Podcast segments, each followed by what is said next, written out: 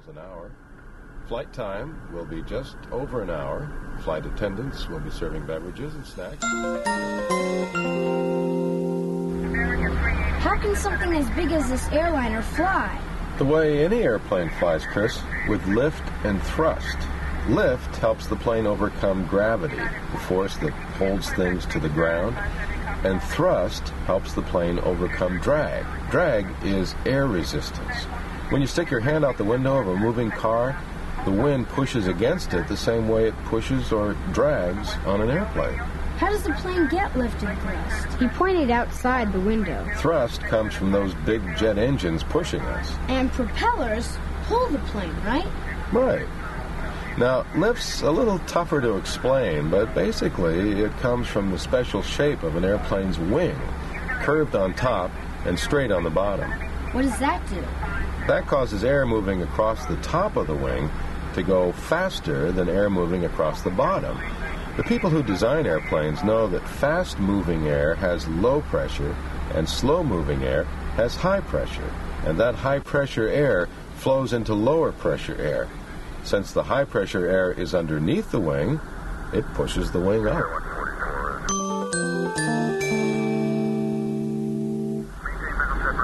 Once you're up, how do you steer?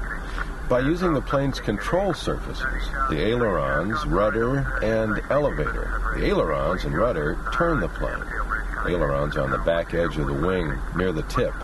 They move up and down with this control wheel. He tapped the wheel in front of him. The rudder is on the vertical tail. It moves back and forth when I push these two foot pedals. They were where a brake pedal on a car would be. Turning the wheel to the left moves the left aileron up and the right one down. And pushing the left foot pedal moves the rudder to the left. That's how you make a left turn in the sky. What about the elevator? What does it do?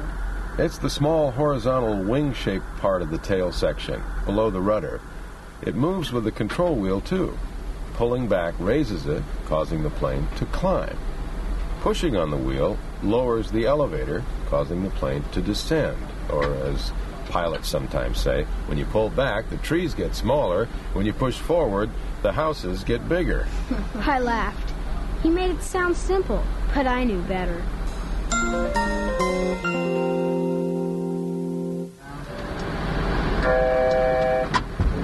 Cabin pressure set. Flaps 5 degrees. Select them. Flight 236, you are cleared for landing, runway 28 left. Roger, 236, cleared for landing, runway 28 left. Landing gear? Three down and locked. Just as we were getting ready to land, the collision avoidance alarm went off and I nearly jumped out of my skin. Traffic, traffic. A computer voice warned. It automatically goes off if there's another plane close by. The captain and first officer immediately searched the sky. Traffic, traffic. This could be serious. Then Carrera spotted it. Helicopter. I saw it too, a mile or so to the left and above us. Probably from one of the radio or TV stations. No problem. I breathed a sigh of relief. Below us, buildings and parked planes lined the field. Cars looked like tiny models. Skyscrapers towered in the distance.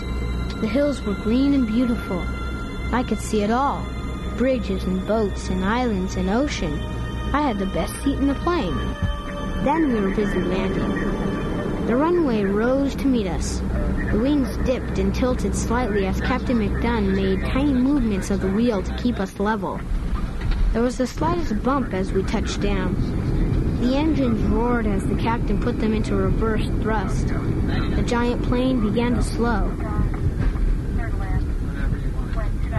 A few minutes later, we taxied to a stop outside the terminal and the passengers began getting off.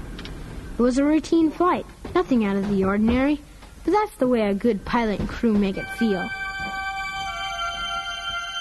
We've got some time before we refuel and get ready for the return flight. How would you like to try my chair on for size? Captain McDunn asked me. I couldn't believe my ears. Sure. I climbed into the seat. Put this on. He handed me his headset with the earphones and microphone he used to communicate with the control tower. Then he handed me his captain's hat. I put it on. It was too big, but I didn't care. I put my hands on either side of the control wheel. It felt warm. and it was pulsing like a giant living creature. I was feeling its heartbeat. I closed my eyes. So this is what it really feels like, I thought. This is wild. How can I get to be a pilot? A lot of pilots get their training in the military. I'm a reserve jet pilot at Miramar Naval Air Station. He stopped and looked at me. Say, how would you like to see some fighter jets? What do you think I told him?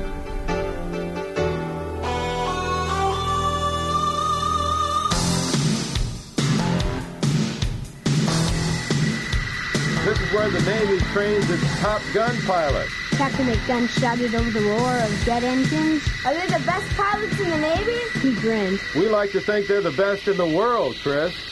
What kind of jets are those? Three planes with long, thin needle noses and twin tails were getting ready to take off a few hundred feet away. F 18 Hornets, the Navy's newest fighters. The lead pilot opened the throttle and let the brakes off. Waves of thunder rolled across the field as the jets started down the runway. The ground shook. The sound beat against my body. Wow, I thought, nothing can get any louder than this. Then the pilot turned on his afterburners. Flame shot out the exhaust with an explosion of noise, and the Hornet screamed down the runway. The pilot pulled back on the stick and climbed so steeply it looked like he was riding a ball of fire. The other two streaked into the sky right after him.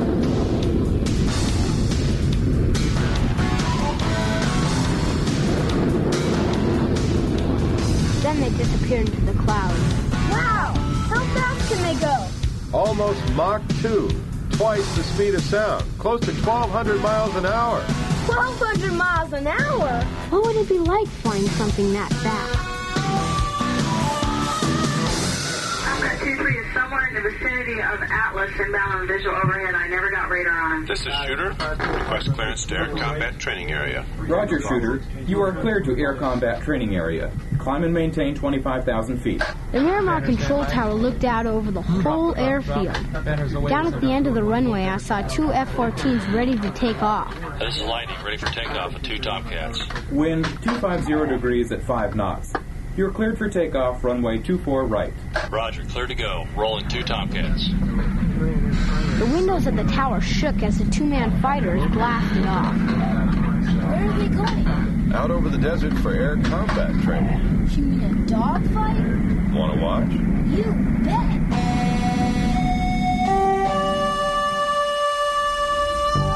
The room was dark except for the big, bright computer screen, like a giant video game. On it, I could see six planes, two F-14s and four smaller jets. There are two A4s and two F5s playing the part of the enemy fighters. Captain McDunn said. Computers on the ground and on the planes are sending back information so the instructor here can see how they're flying. Is this a real fight? No, none of the planes have real missiles or ammunition, but the computer lets us see what would happen if they did. The instructor was wearing a headset and talking into a microphone. This is midnight. I've got four bogies at 22 miles. Closure 1200. What's that mean? He just told the F 14s that there are four enemy planes 22 miles away. Closure is how fast they're flying toward each other 1,200 miles per hour. At that speed, they'll be on top of each other in about a minute. This is Shooter. I got a good lock on the leader. That's the Rio, the radar intercept officer, the second man in the F 14. Lock means radar has sighted the enemy plane and they're ready to fire a missile. This is Lightning. We've got three contacts, two different locks. And there's a guy behind them. Midnight said. I show four. Repeat four bogies. I heard a beep of sound. Fox 1 from Shooter. Shooter just pretended to fire a Sparrow air to air missile. Captain McDunn said. On the screen, the computer drew a box around one of the A4s. One down, shooter. Fox 1 from Lightning. There was a beep. That's one for you, Lightning. Fox 2 F5. Shooter just pretended to fire a Sidewinder missile at one of the F5s. Bullseye, shooter. Let's go supersonic. Shooter's afterburner screamed as his Tomcat turned and roared away at more than a thousand miles an hour. Did we get them all midnight? You got one F5 left. He's Angels 10 at 8 miles. Angels 10 means 10,000 feet altitude. Said Captain McDunn. Okay, Lightning. Let's go back and get this guy.